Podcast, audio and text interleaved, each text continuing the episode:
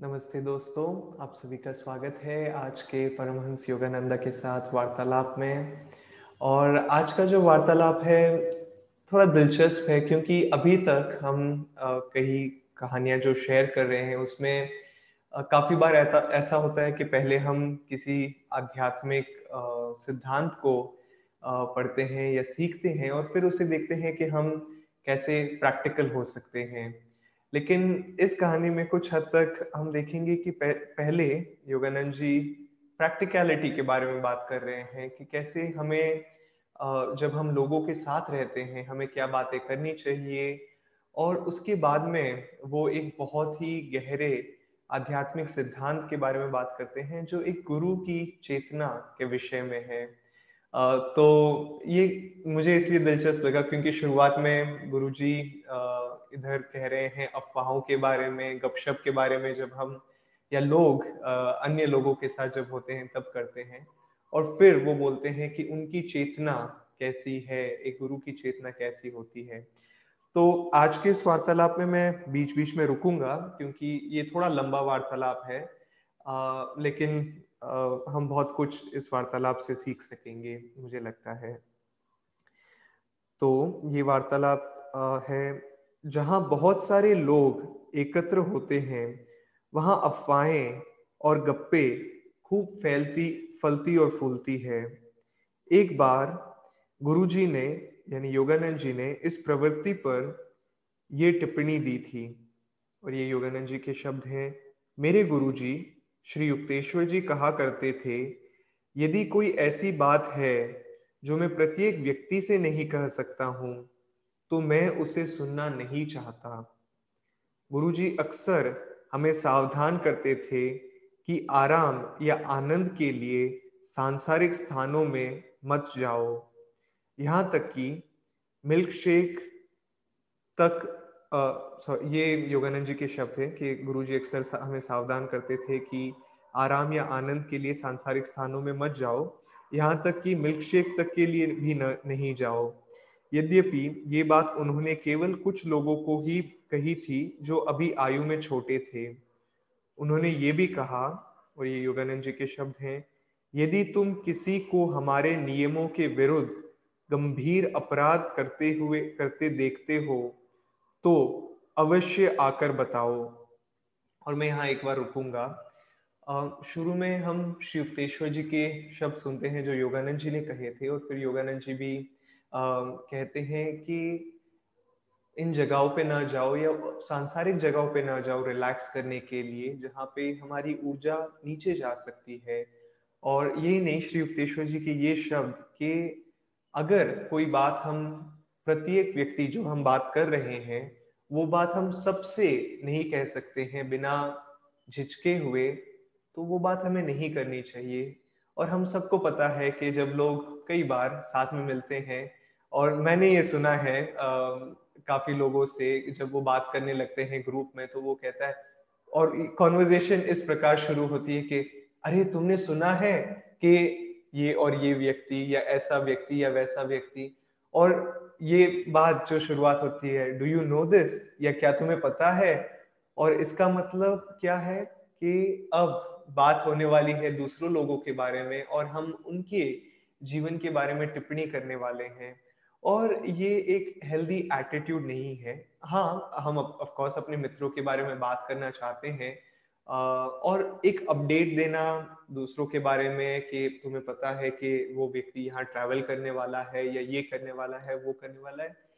अच्छी बात है, लेकिन कई बार ये जो कॉन्वर्जेशन होती है, ये जो लोगों के बीच में बातचीत होती है, वो ऊँची चेतना की नहीं होती है। वो चेतना को नीचे की ओर खींचती है।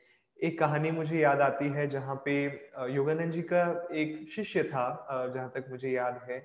और ये शिष्य बहुत ही माहिर था अफवाहें फैलाने में और लोगों के बारे में वो अनशन बातें बोलता था और योगानंद जी कहते थे कि एक अफवाह को 24 घंटे दो और 24 घंटे में वो इतनी फैल जाएगी कि वो अमर हो जाएगी। तो एक बार इस व्यक्ति ने किसी और व्यक्ति के बारे में अफवाह फैलानी शुरू की या उसके बारे में बात करनी शुरू की और धीरे धीरे धीरे धीरे वो बात फैलने लग गई और फैलते फैलते वो बात योगानंद जी तक पहुँची और योगानंद जी को पता था कि ये सत्य नहीं है। तो योगानंद जी ने उल्टा ये किया कि जिस व्यक्ति ने ये अफवाह फैलानी शुरू की योगानंद जी ने खुद एक अफवाह शुरू की उस व्यक्ति के प्रति जिसने अफवाह फैलानी शुरू की। और धीरे धीरे ये अफवाह योगानंद जी से, किसी और व्यक्ति, किसी और व्यक्ति से, किसी और व्यक्ति धीरे धीरे धीरे धीरे पहुँचते पहुँचते वो उस व्यक्ति तक पहुँच गई जो अफवाह फैलाना पसंद करता था। और जैसे ही उसने ये बात सुनी कि लोग उसके बारे में ये बात कर रहे हैं, उसे बड़ा क्रोध आया। और वो योगानंद जी के पास में गया और उसने बोला कि आप मेरे बारे में ऐसे कैसे बोल सकते हैं? और योगानंद जी ने कहा कि मैं कहना चाहता हूँ कि मैंने ही ये अफवाह शुरू की थी। लेकिन मैं तुम्हें ये तुम्हें ये दिखाना चाहता हूँ और तुम ये देखो कि तुम्हें कितना बुरा लग रहा है जब लोग तुम्हारे बारे में ऐसे कह रहे हैं। अब सोचो कि जिन लोगों के बारे में तुम ऐसी बातें कर रहे हो, उन्हें कैसे महसूस हो रहा होगा? और फिर योगानंद जी कहते हैं कि छह महीने तक उसके बाद में पूरे आश्रम में शांति फैली हुई थी, क्योंकि ये व्यक्ति समझ गया था कि ये, वो कितना गलत था। और हमें बहुत संभल के रहना चाहिए। जब अगर कोई हमारा मित्र हमसे कोई बात कहता भी है तो वो बात हमारे और हमारे मित्र के बीच में है। हम, हमें कोई अधिकार नहीं बनता है कि उनके जीवन के बारे में हम बाकी लोगों से बात करना शुरू करें या उनके बारे में अलग अलग लोगों से बात करें। और ये बहुत इंपॉर्टेंट एटीट्यूड है और इसके बाद में हम देखते हैं योगानंद जी ने अपने शिष्यों को ये भी कहा था कि तुम बाहर मत जाओ आ, कुछ शिष्यों से कहा था। और वो ये भी कहते हैं कि कोई अगर हमारे नियमों का उल्लंघन करता है का विरुद्ध करता है तो मुझे बताओ। उसके बारे में हम आगे चर्चा करेंगे। लेकिन योगानंद जी ने कहा था कि जब हम या जहाँ हम खाते हैं और सोते हैं या खाते और सोते समय हमारी जो चेतना होती है वो खुल जाती है। और इसीलिए जहाँ पे हम खाते हैं और इसीलिए आपने देखा होगा कि कई योगी जो होते हैं वो हर किसी जगह खाते नहीं हैं या हर किसी जगह सोते नहीं है। क्यों? क्योंकि उस समय उनकी ऊर्जा बहुत ही खुली हुई रहती है, उनकी चेतना, मैं कहना चाहूँगा। और क्योंकि उनकी चेतना खुली हुई होती है तो इन बाहरी चीज़ों का उन पर ज़्यादा प्रभाव हो सकता है और वो भी हमारी ऊर्जा को नीचे लेके आ सकता है। और इसीलिए कई लोग जब खाते भी हैं तो वो किनारे कोई भजन का प्ले हो रहा होता है या कोई ग्रंथ पढ़ रहा होता है जो लोग आध्यात्मिक होते हैं वो लोग कोशिश करते हैं या किसी शांत जगह में खाना खाने की कोशिश करते हैं। और ये चीज़ें बहुत महत्वपूर्ण है। लेकिन अब आते हैं अगले विषय पे जो योगानंद जी कह रहे थे कि अगर कोई आ, हमारे जो नियमों का है विरुद्ध करे तो मुझे बताओ, और मैं यहाँ बताना चाहूँगा कि योगानंद जी ने नियमों के रूप में बहुत कम नियम बताए थे और उन्होंने कभी ये भी नहीं बताया था कि ये सब नियम है। नियम आंतरिक होते हैं जब हम आध्यात्मिक रूप पे आगे बढ़ने लग जाते हैं। और एक बार योगा, जो, जिसके बारे में हम पढ़ेंगे कि जब योगानंद जी ने ये कहा था तो एक शिष्य आया उनके पास में और उसने योगानंद जी से कहा कि गुरु जी आपको पता है कि वो व्यक्ति है ना, वो बाहर गया था आइसक्रीम खाने के लिए। और योगानंद जी बड़े नाराज़ हुए थे। उन्होंने बोला कि तुम मुझे ऐसी बातों बातों को क्यों बता रहे हो मुझे? ये ये सब तुच्छ बातें हैं। इन समय, इन सब में मेरा समय व्यर्थ मत करो। मुझे वे बातें बताओ जो हकीकत में दूसरों को हानि पहुँचा सकती है उनके नियम के उल्लंघन से। तो अब ये शब्द जो मैं पढ़ रहा हूँ, इस संदर्भ में है कि ये शिष्य आता है और ये कहता है कि, अरे गुरुजी वो व्यक्ति आइसक्रीम खा रहा है तो गुरु जी योगानंद जी के शब्द है जो स्वामी क्रियानंद जी लिखते हैं गुरु जी ने उसके कथन को अधीरता से अस्वीकार कर दिया और कहा, मेरा मतलब इस प्रकार के उल्लंघन से नहीं था, ऐसी तुच्छ बातों के लिए मुझे परेशान मत करो, बल्कि उन गंभीर गलतियों के विषय में आकर बताओ, जिनसे हमारे रहने के तरीकों से औरों को हानि पहुँचती हो। यदि कोई व्यक्ति कोई गंभीर गलती करता है तो उसके बारे में न बताना धोखा देना होगा। उदाहरण के लिए, कोई व्यक्ति किसी के पेय में जहर मिला दे और तुम इस बारे में जानते हो तो क्या तुम बताओगे नहीं? इसके स्थान पर अगर तुम तर्क करोगे कि मैंने तो उसके पेय में जहर नहीं मिलाया, इससे मेरा क्या मतलब? तब जहर मिलाने वाले की तरह तुम भी उतने ही अपराधी होंगे। यदि यहाँ कोई भी व्यक्ति हमारे जीवन पद्धति के विरुद्ध जाता है तो एक प्रकार से ये उसमें जहर घोलना हुआ। यदि तुम किसी गंभीर गलती के बारे जानते हो तो तो तुम्हें इसे अवश्य बताना चाहिए। ऐसा न करना, अपना कर्तव्य पालन से जी चुराना, जी चुराने वाली बात होगी। और इधर हमें समझना है दोस्तों कि किस प्रकार की बातें हमें करनी चाहिए और किस प्रकार की बातें हमें नहीं करनी चाहिए। बिल्कुल ये शिष्य जो बात करने आया था कि अरे गुरु जी ये आइसक्रीम खा रहा है, ये ये कोई बात करने वाली नहीं हुई। और इसीलिए कई लोग गपशप में और कुछ बातों में लग जाते हैं कि अरे पता है इसने ये किया और ये तो छोटी मोटी बात थी, लेकिन कभी कभार लोग बड़ी बात को भी लेके कर देते हैं, लेकिन कैसी बात हमें ज़रूर करनी चाहिए जिससे दूसरे को पीड़ा पहुँच सकती है, जिससे नहीं बताने से सामने वाले को चोट पहुँच सकती है, हानि पहुँच सकती है, या उसके जीवन में किसी प्रकार का बहुत बड़ा प्रभाव पड़ सकता है। एक चीज़ जो स्वामी क्रियानंद जी कहते थे वो था कि ट्रू मेच्योरिटी और ये उनके एग्जैक्ट शब्द नहीं है, लेकिन मैं उनको पैराफ्रेज कर रहा हूँ या उनका मतलब समझा रहा हूँ। और ये क्रियानंद जी के शब्द थे कि true maturity is the ability to relate to other people's realities कि असली समझदारी या मेच्योरिटी वो है जब हम अन्य लोगों की हकीकत को समझ सकें और उनकी ज़रूरतों को समझ सकें कि यदि आप अपने जीवन में कोई डिसीज़न ले रहे हैं और क्या उस डिसीज़न से अन्य लोगों के जीवन में प्रभाव पड़ता है, हानि ही नहीं, क्या प्रभाव पड़ता है? तो आपको ज़रूर उनसे इस बारे में बात करनी चाहिए।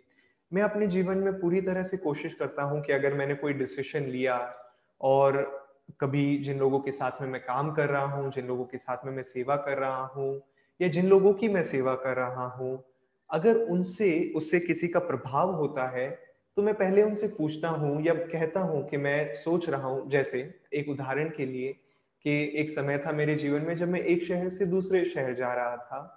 आ, और मतलब मैं शिफ्ट हो रहा था। मैं पहले चेन्नई में रहता था और फिर उसके बाद में मैं पूना जाने वाला था और आनंद संघ में ही था। और इससे जो लोग चेन्नई में थे उनके जीवन को प्रभाव प्रभावित होने वाला था क्योंकि मैं उनके दैनिक जीवन का हिस्सा था।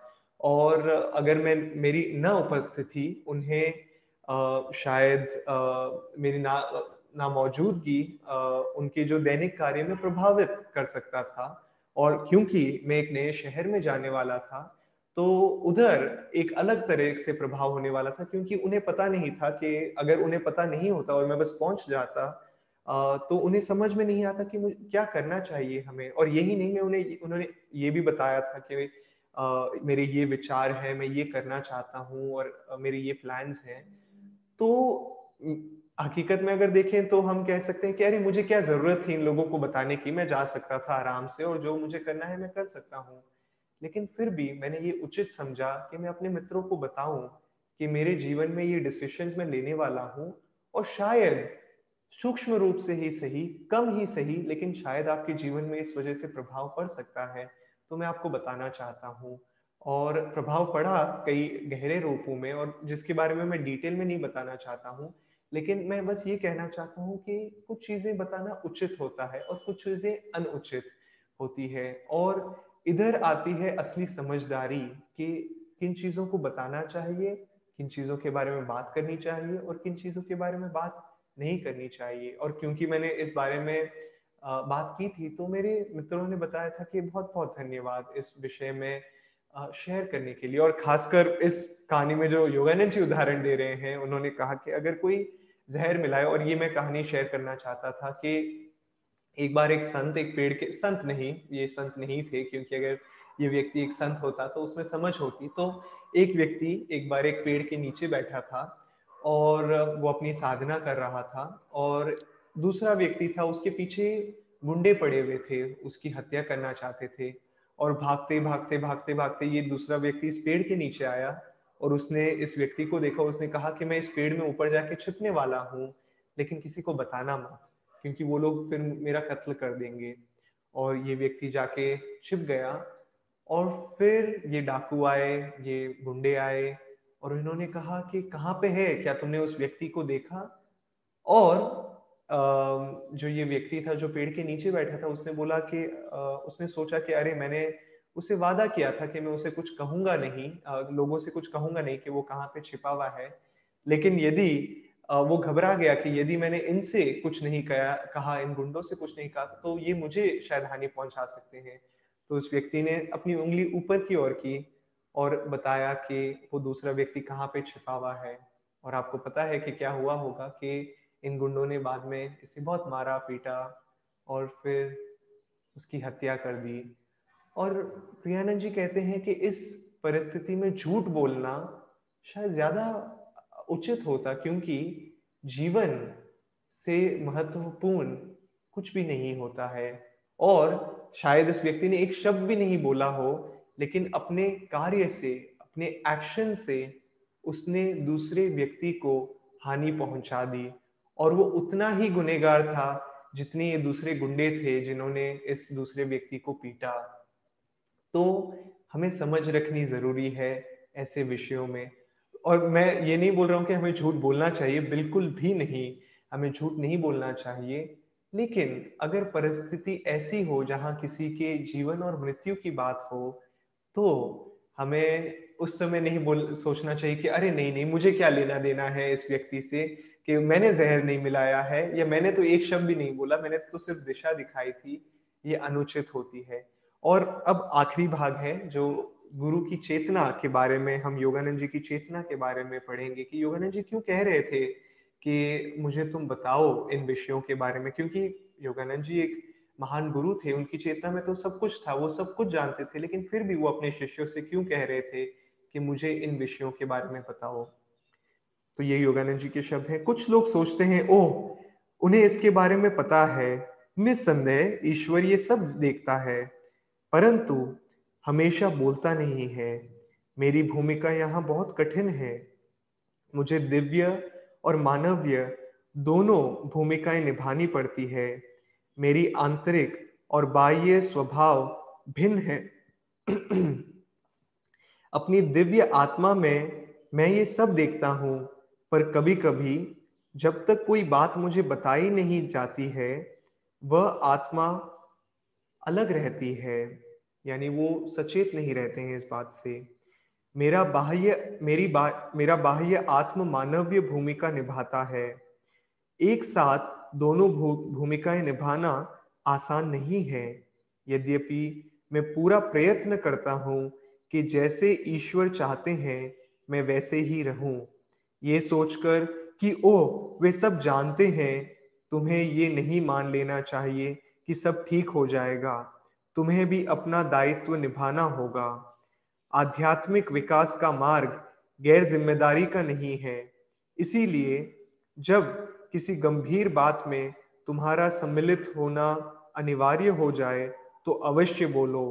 इन महत्वपूर्ण बातों को इस पुस्तक में अंतिम और क्रियानंद जी कहते हैं कि उन्होंने इसके बारे में, इस पुस्तक के अंतिम भाग में भी कुछ और लिखा है जो हम आगे जाते हुए पढ़ेंगे। लेकिन ये बहुत ही दिलचस्प बात है दोस्तों, जो हम कभी कभार शायद सोच ना सके कि एक तरफ़ एक गुरु की चेतना ईश्वर के साथ है, पूरी ब्रह्मांड के साथ है और वो सब कुछ देख सकते हैं। और योगानंद जी ने बार बार ये अपने शिष्यों को दिखाया था कि वो उनके सूक्ष्म सूक्ष्म से सूक्ष्म विचार को जानते थे, लेकिन साथ ही साथ अगर किसी बात का ध्यान अपने गुरु के सामने वो उनके शिष्य लेके जाना चाहते थे तो उन्हें बोलना चाहिए था। और ये सोचना कि नहीं उन्हें तो सब पता है और मुझे बात करने की ज़रूरत नहीं है आ, वो उचित नहीं था। एक कहानी है जहाँ स्वामी क्रियानंद जी मुझे पता है हमारे पास शायद ज़्यादा समय नहीं है लेकिन मैं इस कहानी को शेयर करना चाहूँगा कि एक बार स्वामी क्रियानंद जी योगानंद जी के साथ में थे और वो लोग बाहर थे बाहर खड़े थे। और स्वामी क्रियानंद जी योगानंद जी को देख रहे थे और वो कह रहे थे कि गुरु जी योगानंद जी वो नहीं है, वो शरीर नहीं है, वो हकीकत में मेरे भीतर है, वो एक आत्मा है, वो हर जगह उपस्थित है, वो सिर्फ़ उस शरीर में नहीं है। और योगानंद जी, जैसे ही क्रियानंद जी ये विचार सोच रहे थे, योगानंद जी उनके पास आए और उन्होंने उनको एक सेव पकड़ाई और वो मुस्कुराने लगे। और योगानंद जी यहाँ पे ये दिखाना चाहते थे कि हाँ मैं ईश्वर के साथ पूरी तरह से एक हूँ, ब्रह्मांड के साथ में एक हूँ, मैं हर, मैं एक आत्मा हूँ जो पूरी तरह से परम चेतन अवस्था में पहुँच सकती है। लेकिन भूल मत जाओ, और वो सेव देते हुए वो शायद वो दिखाना चाहते थे कि भूल मत जाओ, मैं शरीर में भी हूँ और हमें ये याद रखना चाहिए। और हम काफ़ी बार सोचते हैं कि अरे, काश में योगानंद जी के साथ होता, काश में क्रियानंदा के साथ होता या लहरी महाशय जी के साथ होता। लेकिन स्वामी क्रियानंद जी कहते हैं कि एक प्रकार से अभी थोड़ा ज़्यादा सरल है, क्योंकि उस समय बहुत कठिन होता था, क्योंकि एक तरफ़ आप देख रहे हो कि ये शरीर है, शरीर में है मेरे गुरु, और दूसरी तरफ़ आप ये भी जानते हो कि गुरु पूरे ब्रह्मांड में है स्थित। तो ज़्यादा कठिन हो जाता था जब वो शरीर में थे। तो अब क्रियानंद जी कहते हैं कि अब थोड़ा सरल हो गया है, क्योंकि हम जानते हैं कि वो हर जगह, हर समय हमारे साथ में है। लेकिन दोस्तों, एक गुरु के साथ में हमें कैसा रिश्ता रखना चाहिए? और इसीलिए प्रार्थना करना ज़रूरी है। सिर्फ़ ये बोलना काफ़ी नहीं है कि, अरे, वो सब जानते हैं, वो मेरी ज़रूरत जानते हैं। हाँ वो सब कुछ जानते हैं। लेकिन जब तक हम उनका ध्यान उस चीज़ पे नहीं लेके आएँगे, तब तक वो उनकी चेतना में तो रहेगा, लेकिन उस पर वो कुछ कर नहीं पाएँगे। ये इस प्रकार हो गया कि मेरे बाजू वाले कमरे में मुझे पता है कि कुछ हो रहा है। और ये व्यक्ति है। लेकिन जब तक वो मुझे बुलाएगा नहीं, मेरा मित्र जो अगले कमरे में है, तब तक मैं वहाँ कैसे जा पाऊँगा? तो इसी प्रकार हमें प्रार्थना करनी चाहिए हमारे गुरुओं से और ईश्वर से। और मैं इस बात के साथ अंत करना चाहता था कि बहुत गहरा, गहरी समझ चाहिए और अंतर ज्ञान चाहिए एक गुरु के साथ में किस प्रकार का रिश्ता हम बनाना चाहते हैं और किस प्रकार का रिश्ता हम बना सकते हैं। और समय के साथ साथ आप देखोगे कि अच्छा ये मुझे करना चाहिए, ऐसा शायद अनिवार्य नहीं है या उचित नहीं है। तो मैं आपको कहूँगा कि अपने जीवन में देखिए और उस आंतरिक रिश्ते को और अपनी समझ को गहराई से, गहराई में जाइए और उसे बढ़ाने का प्रयास कीजिए। और आप देखेंगे कि एक बहुत ही आनंदमय एक्सपेरिमेंट होगा आपके लिए कि कुछ चीज़ों में, अभी भी जब योगानंद जी शरीर में नहीं भी है तो कुछ चीज़ों में वो बाहरी रूप से आपको कंफर्मेशन देंगे और कभी कभी आंतरिक रूप से, शांति के रूप में, आनंद के रूप में या किसी गाइडेंस के रूप में आपकी मदद करेंगे। आज इस वार्तालाप में भाग लेने के लिए धन्यवाद और हम फिर मिलेंगे एक और परमहंस योगानंदा जी के साथ के वार्तालाप में। धन्यवाद। ओम शांति शांति शांति